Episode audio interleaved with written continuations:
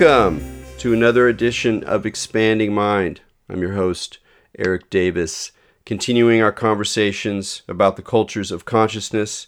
And again, what is becoming a weekly refrain. Uh, please, if you enjoy the show, take some time, write a review, get the word out uh, wherever you uh, get your casts, as they say. Uh, it'd be greatly appreciated. And again, there's a whole treasure trove of shows on uh, techgnosis.com as well as uh, Podbean. Uh, I was alerted that the Podbean RSS feed only goes back to uh, December 2016, so we're working on that because there's a lot more shows there, uh, many years more worth of shows. So uh, hopefully, we'll be clearing that up so you can get those earlier shows as quickly as you can or as conveniently as you can. So last fall, a um, a doctoral student reached out to me uh, to do an interview for uh, ethnography that she was doing on uh, mindfulness technology. And so we talked, and uh, the questions were very interesting, although she was a little cagey about where she was coming from. But that's what you're supposed to do when you're interviewing people. You don't want to, you know, twist their ideas, uh, impress them in, in too strong a way. So it was utterly appropriate.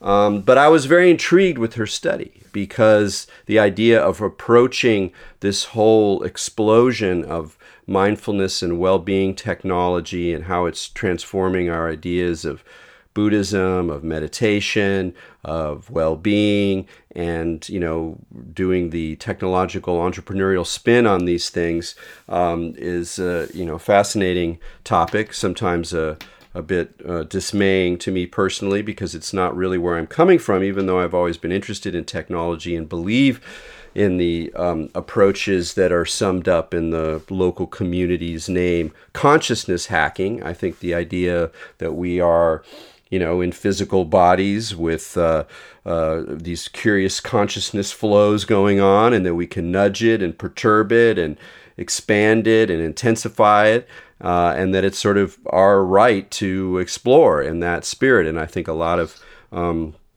a lot of spirituality in the modern world comes from uh, that kind of urge to explore and the sort of uh, uh, self reliance that it implies. There's problems with that view, of course. That's always part of the part of the pie is uh, is the problems. Um, but I'm really interested in this process at the same time as that's going on in this era of hypercapitalism uh, and the sort of end of the world, it all becomes a little a little stranger uh, when we start to factor in artificial intelligence and the uh, management of affect and uh, experience through technology, the, the ways in which uh, experience design is becoming more and more robust and intensified.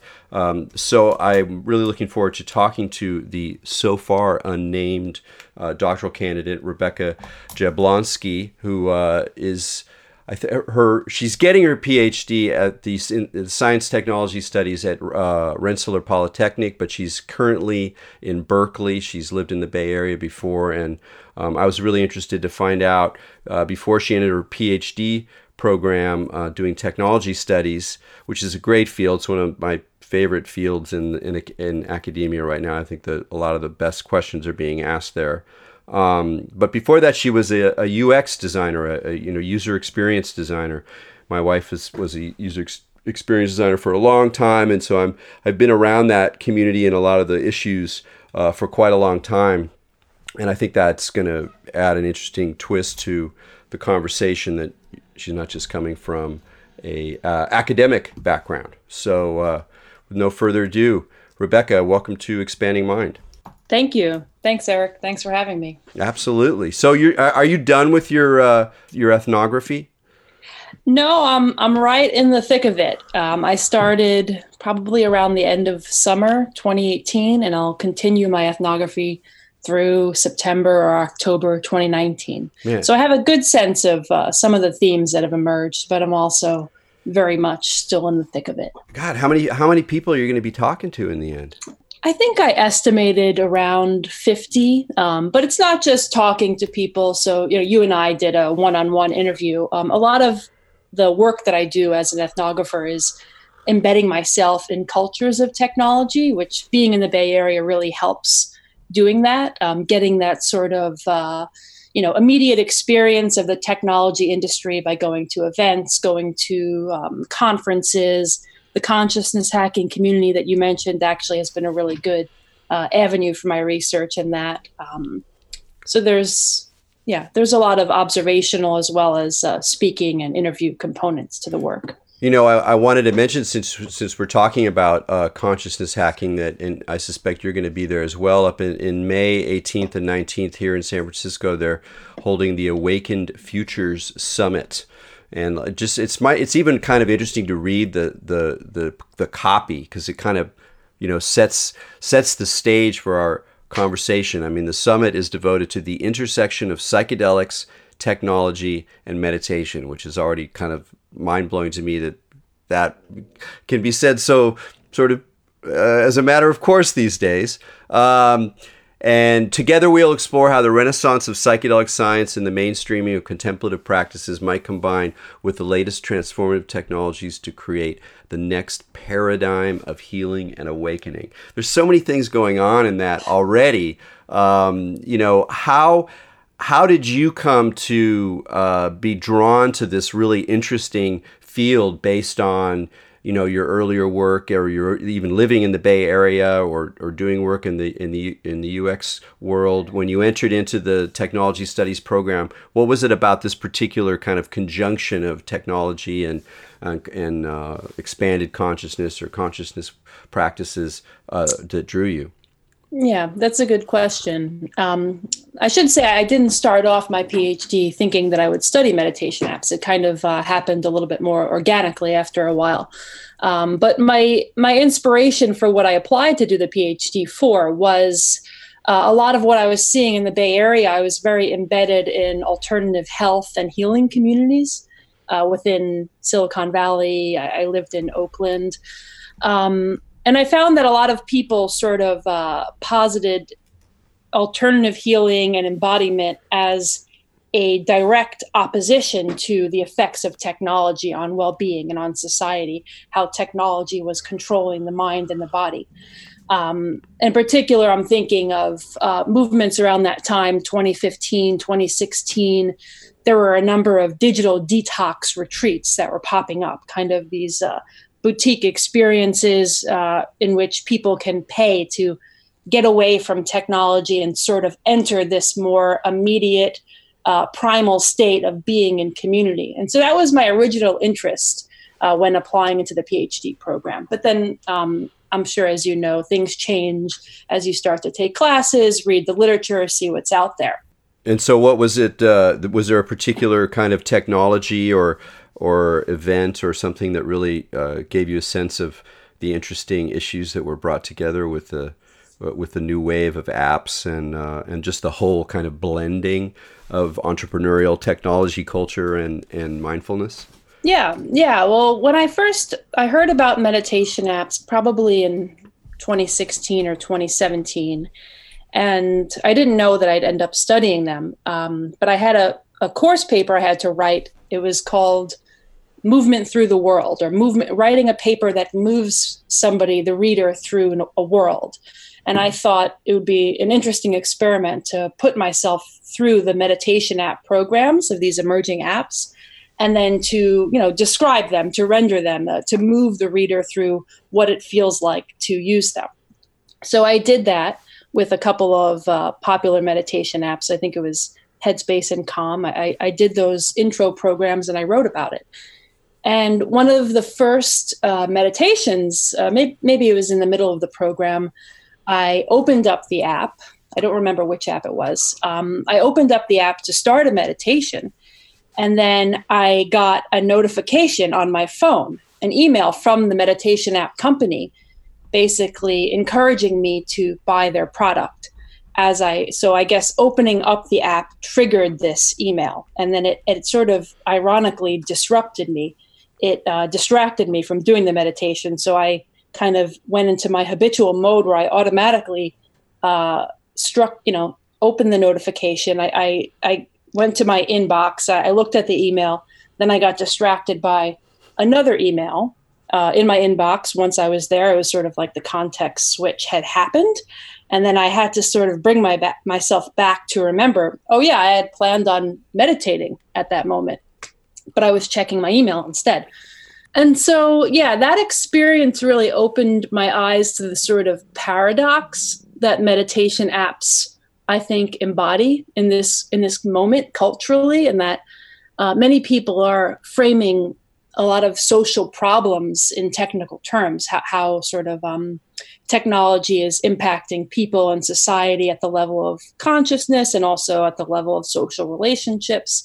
Um, but then here, meditation apps sort of present technology as a potential solution to the problems. It's sort of using the very same medium um, to deal with both problem and solution.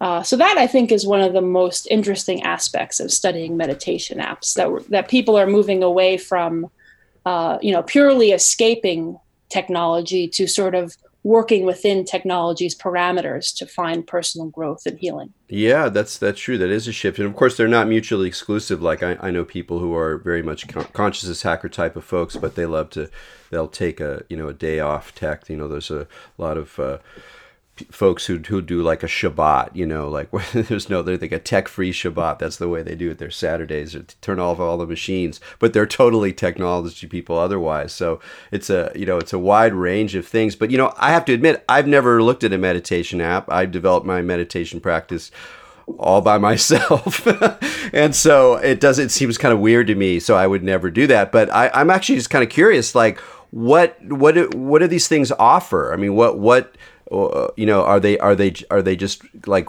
goads? Is it a way you know like so if i'm if i'm someone who's trying to start a meditation practice what how how do they they make things easier or more efficient or more powerful or whatever the you know the word we want to use is from just you know forcing myself to sit on the pillow every morning for for a half an hour or something in terms of what they offer, I mean, they offer a number of things. The most basic of which is just uh, a library of guided meditations, um, some of which are are put into sort of specific programs. Uh, so, like a, a, 10 day meditation program for anxiety, for example. So, there's a little bit more of, um, you know, directing the user towards uh, specific paths that might be useful for them what what other what what are the various features they have other than guided meditations? I know that some of them have like they'll show that other people who are using it at that same time so you don't feel like you're like meditating alone. It's like oh wow there's like 200 people right now who are meditating. I'm going to join them. I, I i know some you know have that kind of feature. I'm just thinking of the the uh, the the different ways in which the affordances of the technology are used in order to mm-hmm. encourage people or you know draw them into practice yeah so so a good example of, of another feature which i think um, you know is a little bit more abstract but you know for the Calm app uh, for example when you open the Calm app basically you're you're entering this sort of natural world um, a sort of dynamic uh, waterscape where, where there's water, there's sort of flowing water, and there are birds chirping. They kind of like create this, uh, recreate this natural environment upon opening the app. And I think you could actually change it. So you might want to uh, have like a crackling fire instead of this body of water as your main screen. But it, uh, you know, a, a, lot of these apps sort of try to transport the user to another frame of mind through atmosphere. Uh, so the, the visual and and music the music component is another thing. Um, so the apps have uh, nature sounds, uh, relaxing music. Uh, some people um, use the apps for what are called sleep stories, which are basically uh, adult bedtime stories. It's a very relaxing, soothing narrator, uh, slowly telling the user a story that they might you know they might be vaguely interested in but they don't have to pay attention to fully. And uh, people listen to this as they sort of drift drift into sleep. It helps them sort of like a, uh, just an adult bedtime story. So yeah there are a number of uh, a number of features that the apps um, provide. And, and had you done much meditation before you started to do this uh, this exploration? I had yeah. Um, I, I, did yoga teacher training, so meditation was a was a large component of that. I, have been in the yoga community for about probably about six or seven years now. So um, my experience has mainly been through in person communities, um, but I do use the apps as a sort of way to explore my research topic. Uh, I'm curious, you know, when you were describing all of the, uh, the, especially the design elements, the the the role of nature sounds, um, and the kind of voiceovers, I, I just kind of flashed on the fact that there there was a sort of a, you know an analog uh, anticipation of this, if you will, with the explosion really of the new age in the ni- early 1980s, late 70s, early 1980s, when um, it's not just that people were making music, but the music was packaged eh, eh, as a, as a kind of science of consciousness alteration with particular emphasis on calming, on de-stressing. And there were, you know, many claims made that, that kind of fused scientific claims about frequencies with sort of uh, you know um, psychedelic new age uh, tantric imagery of uh, chakras and uh, healing vibrations and kind of melding them together often with nature sounds. Some tapes would just be environmental sounds. And what's interesting about these these things which were mostly on cassette is that they did have to do with their with their own sort of technological evolution. Like it was partly the availability of inexpensive tape uh, cassette tapes that enabled this sort of world to emerge, which was very much focused on that particular uh, technology, rather than you know CDs hadn't really started coming in yet, and uh, more than more than vinyl albums because they they were sort of more handy. They're the early days of the Walkman, um, so there was this sort of you know, in a way, a kind of anticipation of this, except it was very much in a in an analog uh, mode and obviously much less interactive uh, than these can be. But there's sort of a a, a longer dream behind uh, this technology of uh, integrated ways to bring uh, technical devices, states of consciousness. Um, a sort of design ethos or a, an atmosphere, a kind of aesthetic um, language to uh, help people de-stress. I mean, that's largely tends to be the the goal is that that modernity, for, you know, is overwhelming, and here's a, this paradoxical object that can, you know, uh, balance it out. But do you think that how how deep does that paradox go? How painful does that paradox become? That the very tool that's sort of causing the stress or causing the complexity is then turned to as a solution to the stress or complexity? Well, I, I think you could approach this question from another a number of perspectives. So I think, you know, from the perspective of people making the tools that, you know, these are are very um, necessary antidote to you know how digital technology is currently designed, and a number of the companies certainly play on this sort of um, juxtaposition in how they frame their tools. So uh, a component of my research is also doing digital ethnography, sort of tracking how how these tools are represented and, and spoken about on online forums, uh, popular media articles, etc. So early in my uh, fieldwork, I, I, came upon um, an interesting finding just personally as I was uh, browsing Twitter. I, I, I sort of uh, was presented with a, a video from Calm.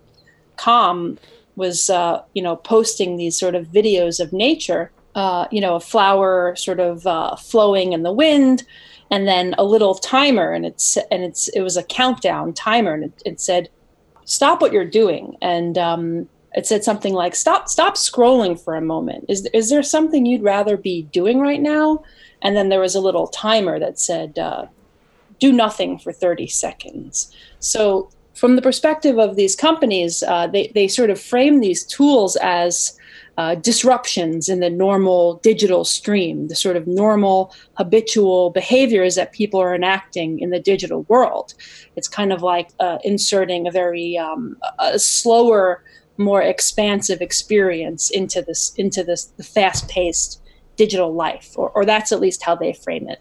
Yeah, that's really fascinating. I'd never thought about exactly the disruptive character of that framework, and it reminds me a little bit of uh, the stop exercises that that Gurdjieff would have. You know, they people would be doing work in the in, in in his you know community and you know digging holes or whatever he was having them do, and then he would just go stop, and you were supposed to like com- literally physically hold your body in this way, and then like you know. Uh, have that opportunity to what he called self remember, which is related in some ways to some aspects of, uh, of mindfulness. Um, basically, the, the idea is to develop the capacity to disrupt your normal chain as part of this like larger expansion or uh, growth towards a, a, more integrated self. And it's interesting because we it, it's another one of these paradoxes because even if we associate those states themselves, at least generally, with you know a kind of sense of expansion, of a of a lack of conflict, a lack of of uh, of uh, juxtaposition. You know, it's like there's they're they're sort of integrated, they're holistic that nonetheless those those kinds of states in the midst of our other lives are forms of disruption. Um, and and indeed, it seems like one of the ways that people work to stay awake uh, in our current milieu is to learn ways to remind yourself, you know, whatever ways they are, uh, you know, in meditation, using apps, paying attention to things in your environment that will remind you, um, developing sort of habits that deconstruct other habits. I mean, it seems to be one of the, the big challenges is how to interrupt uh, in a way that, that you, you actually do something different after that moment. Definitely, yeah. But then a sort of uh, counterpoint to this that others have, have brought up is, you know, if you are outsourcing awareness or attention to the technology itself, then then is that really attention or awareness that you're developing as a skill um, for yourself? And that's a sort of open question I think that people are really grappling with. Is it is it some people, you know, they they reflect in the interviews, for example, you know, they're not really sure if they're if they're learning to meditate better or if they um are, are they becoming more aware or are they outsourcing their awareness to technology? And then what are the consequences of that? Wow, that's a that's a very interesting way of thinking about it. I mean, the more obvious example we have is how we've done that with our memories. And you know, mm-hmm. I'm I'm old enough to remember when you remembered people's phone numbers, and that's a trivial example, but it, it holds a lot a lot more than that. I'm I'm very aware of the way in which Google is sort of part of my composing strategy when I'm sitting and writing a text or when I'm having even having conversations with people. It's like it's sort of woven into the field in a way. And so in many ways we have I mean, we've been outsourcing our memory to technology for a very, very long time, but it's it's noticeable the uptick and the intensification that that's gone through. But what you're describing is something that's that's subtler and even more intimate, and in that sense, more disturbing, but uh, or potentially, but also in a way kind of inevitable uh, in terms of how tightly our our whole minds are coupled to technology, not just the the seeking rational mind that wants to find the answer to something or wants to use a, a, a word process or in order to create a text to send somebody to, for some practical gain. Instead of that, it's like our emotional lives, our social lives, and increasingly our, our the very kind of uh, intimate flow of our own consciousness is bound up with these things. So I, would love to hear a little bit more about how some of the people you talk to who use these technologies, I don't know, reflected or or um, considered that outsourcing of uh, awareness um, as either a problem or an inevitability or even a kind of uh, you know cyborg uh, possibility that's kind of exciting and interesting in certain ways.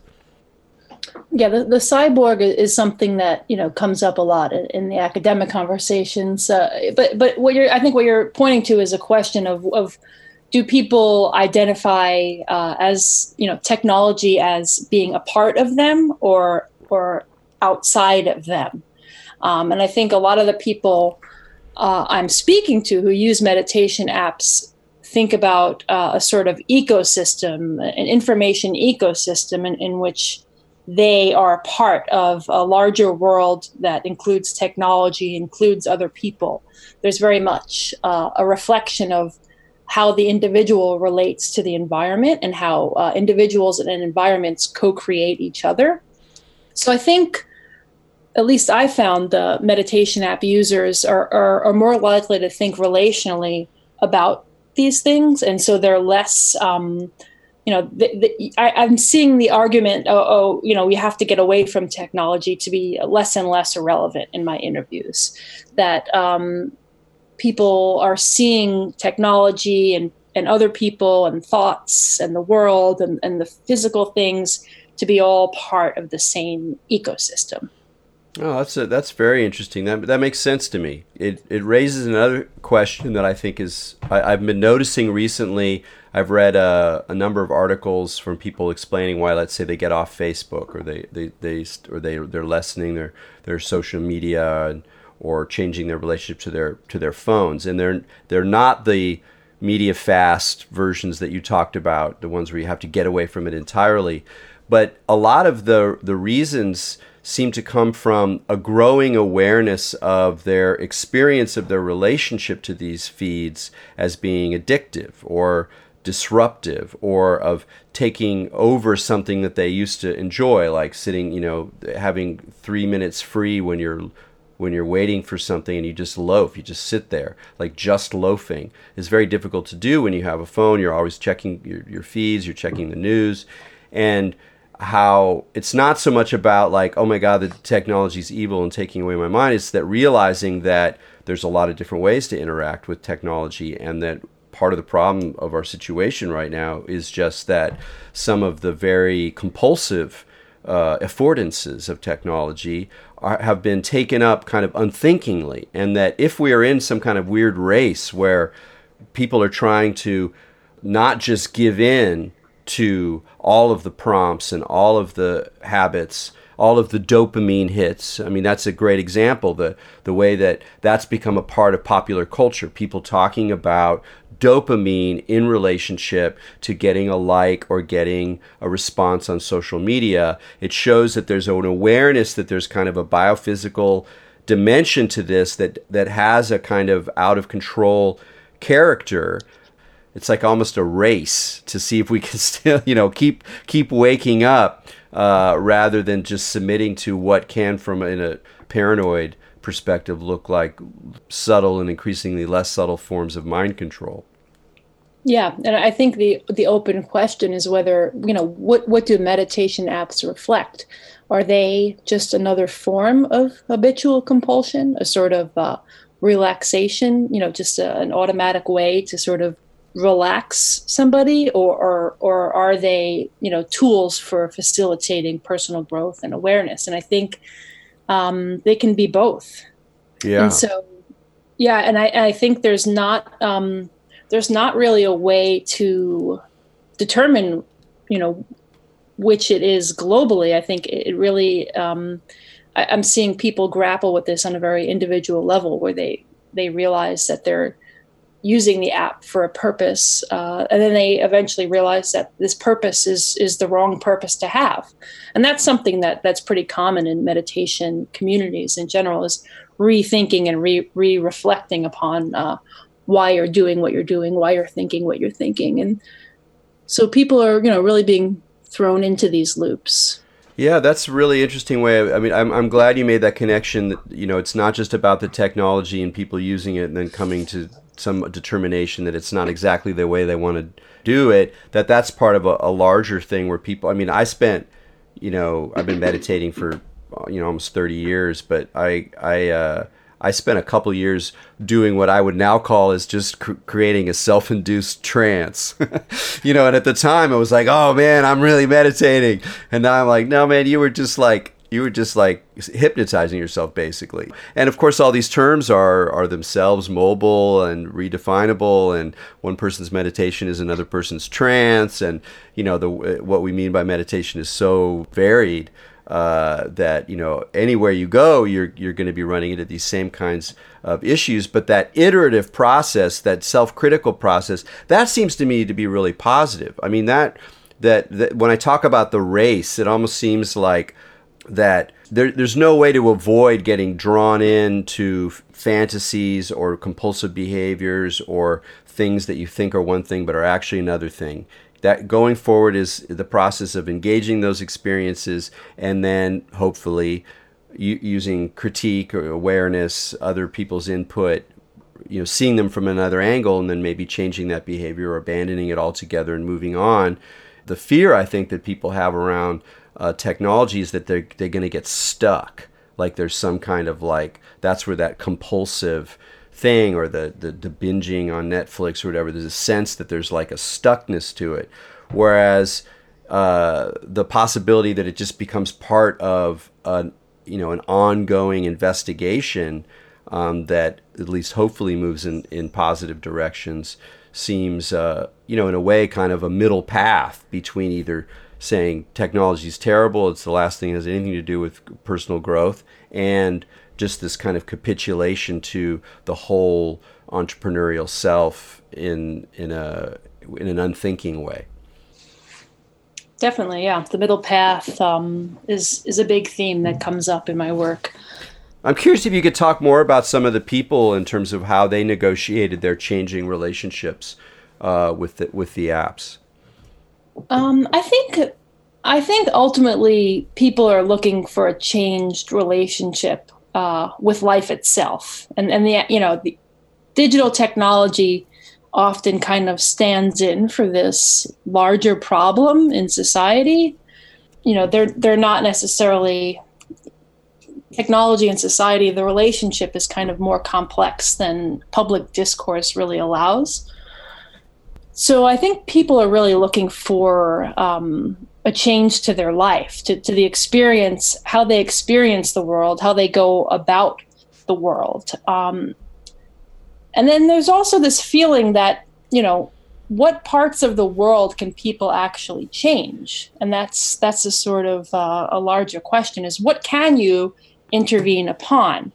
So a lot of uh, you know the common sort of trope is that you can't change the world, but you can change yourself.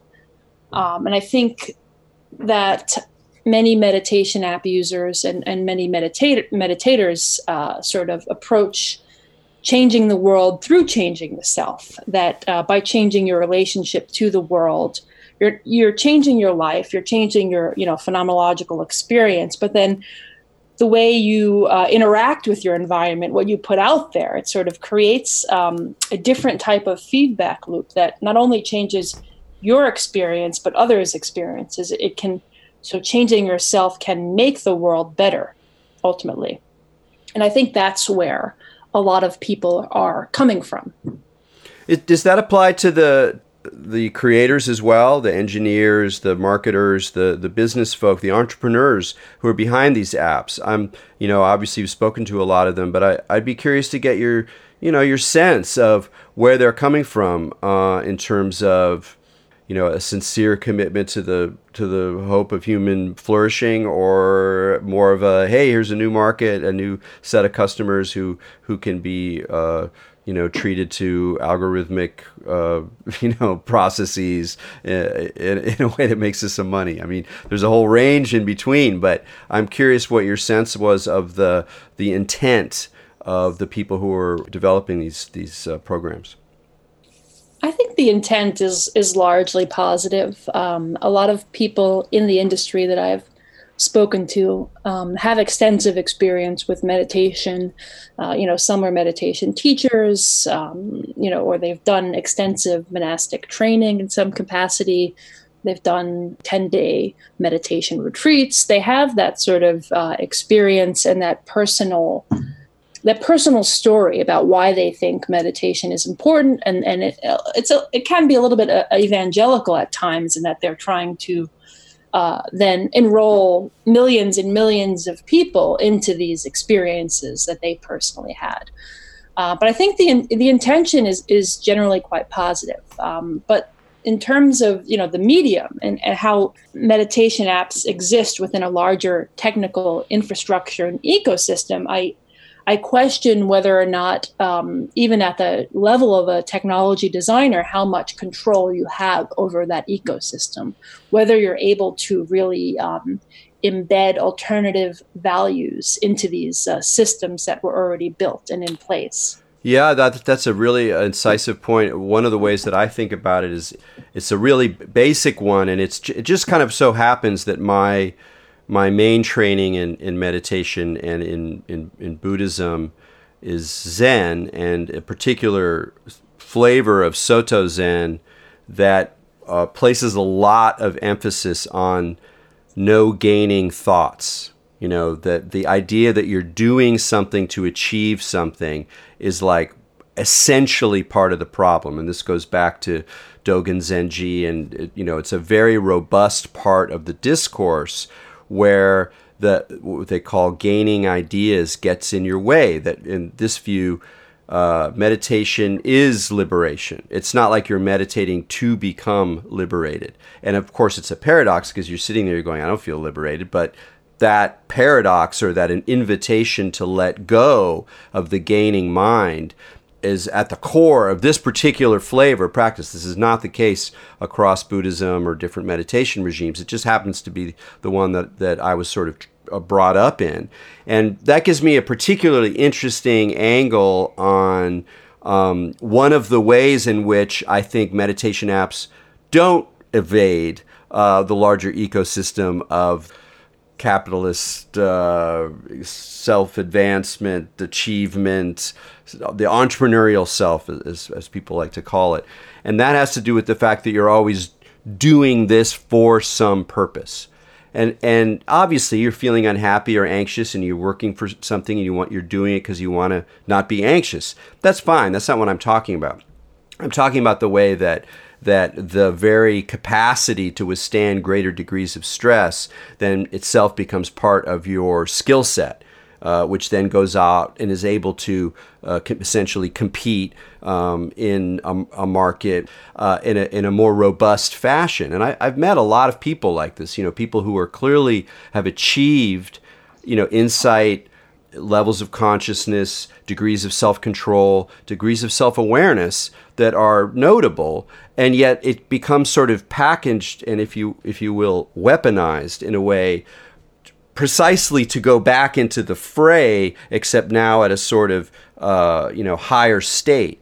And that's the part where I, I things get really complicated for me. Is that the, it's the same kind of idea of optimization, and you'll even hear this in in you know I'll be listening to some meditation teacher going on, and they'll talk about the you know the optimal way to move through some uh, tricky uh, meditational conundrum and I'm like optimal, optimal, optimal. Like, is there uh, maybe there isn't a way out? You know, maybe once optimal be, is part of the way that deleterious capitalism reproduces itself, then it's really hard to figure out how to even practice where you want goals, you want uh, breakthroughs, you want to get better, but at the same time, unless there's some really strong relationship to this idea that I've learned about practices is, is liberation or no gaining idea, or as Aleister Crowley put it, no lust of result.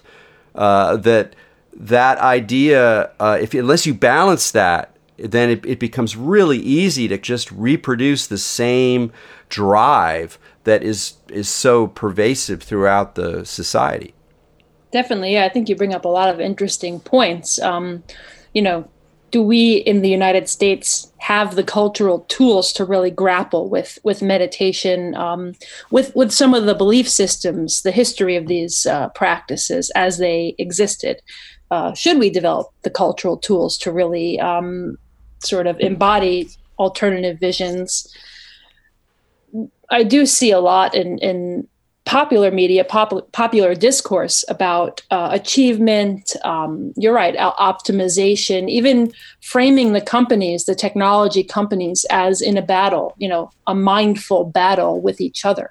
That we don't have the cultural words to really understand these tools through a different framework. That we we constantly um, put competition, achievement, optimization. Uh, we, we layer these things on, on top of them in, until they're sort of, uh, their meanings might be potentially lost. But on the other hand, I mean, can you imagine a meditation app putting an advertisement out on Twitter or, or Facebook and saying, download this app, you will get nothing from it?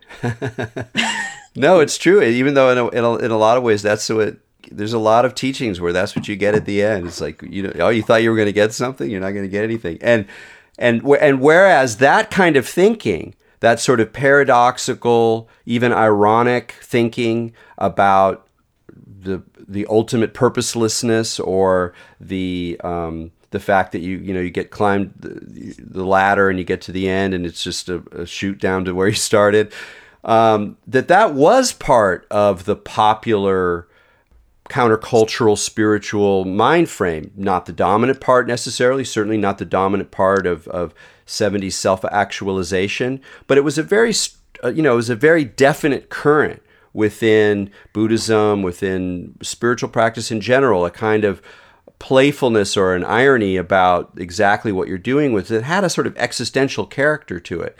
So it's not that these things are too complicated, it's just that, like you say, I think that the conditions have changed so radically that people don't you know they they they're they're not amused or even attracted to hey download this app it's not going to get you anything which is kind of funny you know it's kind of that's sort of attractive to me. Uh, but we're we really are in a you know in a you know it's a it's it's a different time. But that's part of what you know from my perspective is is I, I really wonder about what gets lost when even the kind of weird translations of different religious traditions that we had in the countercultural period even when those translations kind of dissolve and meditation and mind becomes mindfulness and mindfulness becomes well-being and well-being is just sort of part of the management of the body mind as it withstands the pressures of the contemporary moment that that something really is lost uh, and I can speak about it from the liberation point of view like from a more like you know quote unquote religious point of view in terms of in terms of Buddhism or or other practices or you know uh, or whatever. But even even leaving that aside, um, it still is. I, I, find it a little unnerving. There's what what calls you out, what pulls people to another dimension. Uh, a, a, way of a perspective on their lives that's sufficiently outside of that normal churn uh, that something really can happen. And but maybe it does. And and and that's that's just me sitting back being a little cranky. You've talked to a lot of people. Have people who are using these apps really had breakthroughs or things that were life changing, things where they they ended up acting differently in the world? Definitely, yeah, I've definitely heard a lot of positive, um, positive stories about the apps. Uh, but there is a sort of ironic thing that I've found, uh, which is that um, many people feel like once they uh, reach a certain point with the apps, they they no longer need the apps, and so that's um, something interesting to think about. And certainly, a lot of uh, app designers have expressed this that ultimately they think that the app is a sort of tool for beginners, a sort of entry point into a larger um, exploration that technology can't always mediate and shouldn't always mediate uh, how they're reflecting that uh, will that eventually um, you know will the business eventually sort of overshadow that initial plan? I'm not sure. It's not good for business to, to say you know you use the app and then eventually just forget about it. So i think long term i think it, it's it's unclear uh, how these uh, apps will position themselves in people's lives. But from the user perspective uh, they're they're they've been very uh, helpful starting points to think about things to to explore practices. I mean i think in the bay area in particular we're a little bit spoiled. We have a lot of um, access to alternative modalities. Um, but one of the ways that technology is being presented uh, in the communities that I've been a part of is a sort of uh, a bridge to, to people who, who don't necessarily have these communities. Uh, and that's certainly been the case for you know a number of technologies to sort of create these virtual worlds of experience that you wouldn't have access to maybe in you know a more rural area. Oh absolutely. I mean i think that's that's always that's the the for me the biggest paradox of a lot of these popularizations is that i tend to be kind of cranky about the way they look in my world how they show up in, in you know as someone who lives in San Francisco who has uh, already been doing this for a long time and kind of came from more of an underground perspective. So then I'm like, ah, this is kind of cheesy. It's kind of easy. It's like it's a little bit too that flavor of, of tang that comes with a lot of Silicon Valley interventions in our well being or in our consciousness. But I, I really totally change my tune when I start thinking about how these things are operating globally or in in a lot of communities where there's not a lot of access to things. And this really gets into the other question that I wanted to kind of main question line that I wanted to ask in this last 10 minutes or so, which is about, you know, we're in a mental health crisis the you know America, uh, the U.S., the world. It's only going to. I think it's only going to get worse because things are only going to get weirder. They're just going to get more stressful and more strange. So if we're already in a mental health crisis, it, you know issues of of anxiety, of depression, of paranoia, of even of psychosis. You know, although that's a little harder to say if, how its rates are changing. But in any case, we're definitely in the situation, and there's not enough doctors. There's not enough money in the system to get people what they want. So a lot of people looking at it like systemically are going, Jesus, what are we going to do with all these people? And and you know, one of the answers is saying like, look, you can do cognitive behavior therapy online. You can even have the algorithms do it, and you can get some of the way. You can get some of the basic tools out there because a lot of it has to do with like habituating yourself to certain sort of feedback loops and certain sort of ways of gaining perspective on your own mind. And clearly that kind of works to a certain level. And in a lot of ways, met these meditation apps, they're kind of part of that current, you know, in a way, taking them out of the like spiritual growth or you know well-being industry and kind of looking at them in a way as another expression of the fact that a lot of suffering people aren't going to have a lot of uh, opportunity uh, for you know robust either therapy or uh, spiritual groups. And the, these things are ways that people can learn basic mind training uh, in, in, order to at least set in motion something that probably at some point would require more sophisticated or more personal work. Um, so that kind of adds a whole different flavor to it. Are people thinking in those terms, or is, are they people? Are people still really thinking more in terms of spirituality, well-being, uh, you know, integration, consciousness? Most of the meditation apps frame these tools not as spiritual but as secular, um, but they they certainly serve a function that would be similar to spirituality. You can see how they might um, be similar in function but not name uh, for a number of reasons. Um, and, and there's also the element, you know, I think when you were speaking about your experience, you know, you, you interpret these apps as almost like losing something, losing something that you that you know is available, this sort of wider framework.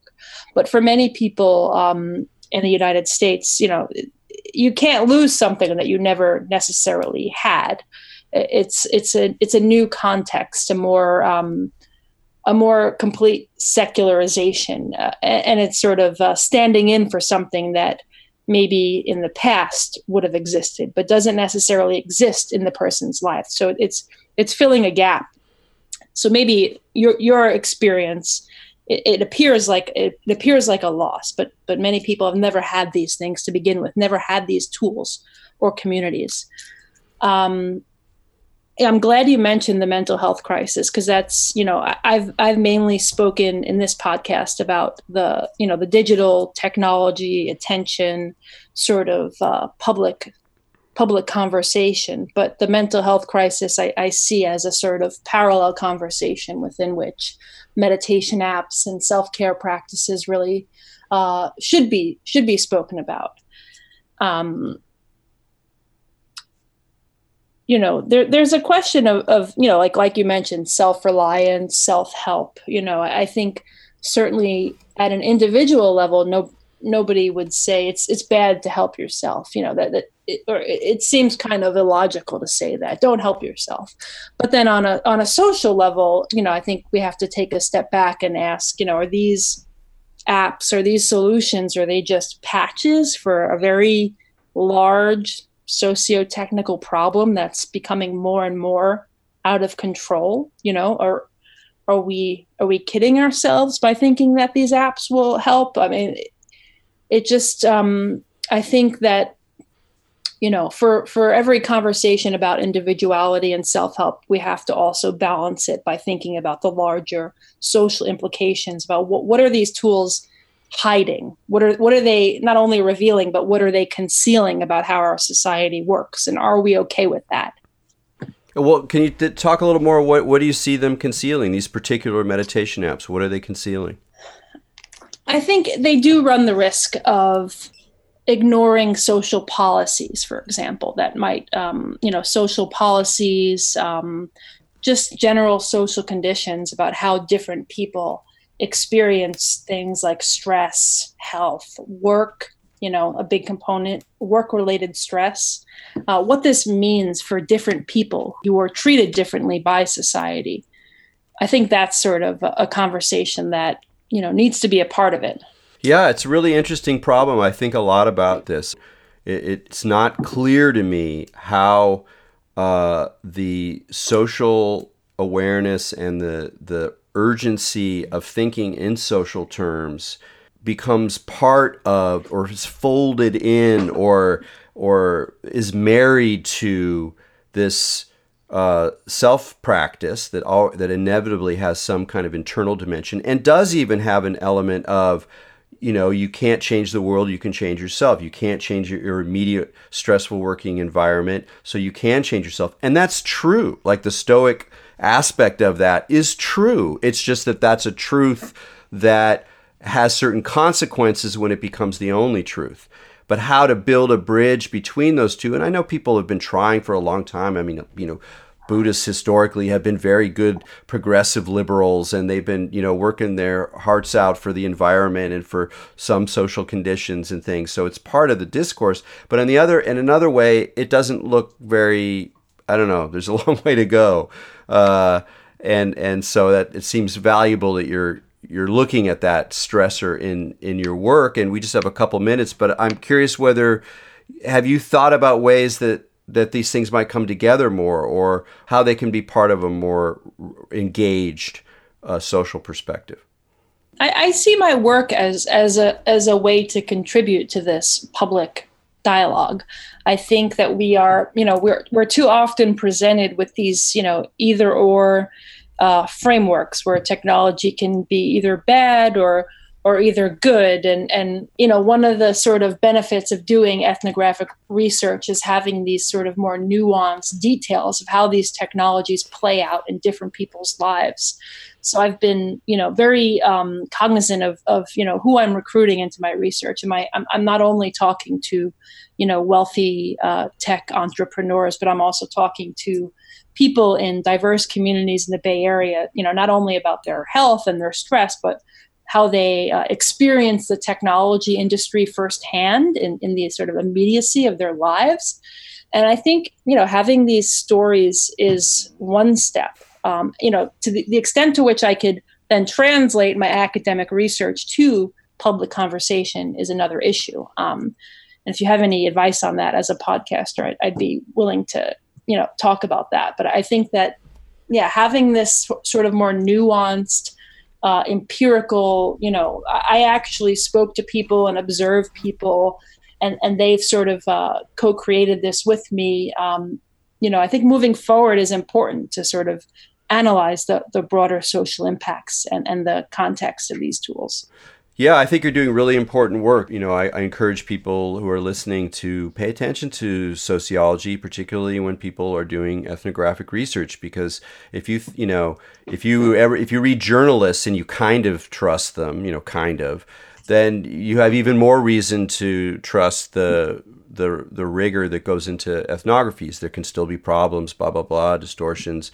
selection bias. All those things are still true, but it's a very very good way to get a sense of what's going on in, in the ground on the ground uh, in, in, these really complicated fields. So I, am glad you're doing the work you do, and I'm sure you'll uh, you'll find a way to be part of that public conversation because we need you.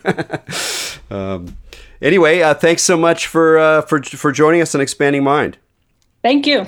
All right, uh, was Rebecca Jablonsky, who's uh, at Rensselaer, currently at Berkeley doing research on mindfulness tech. Until next week, keep your minds open.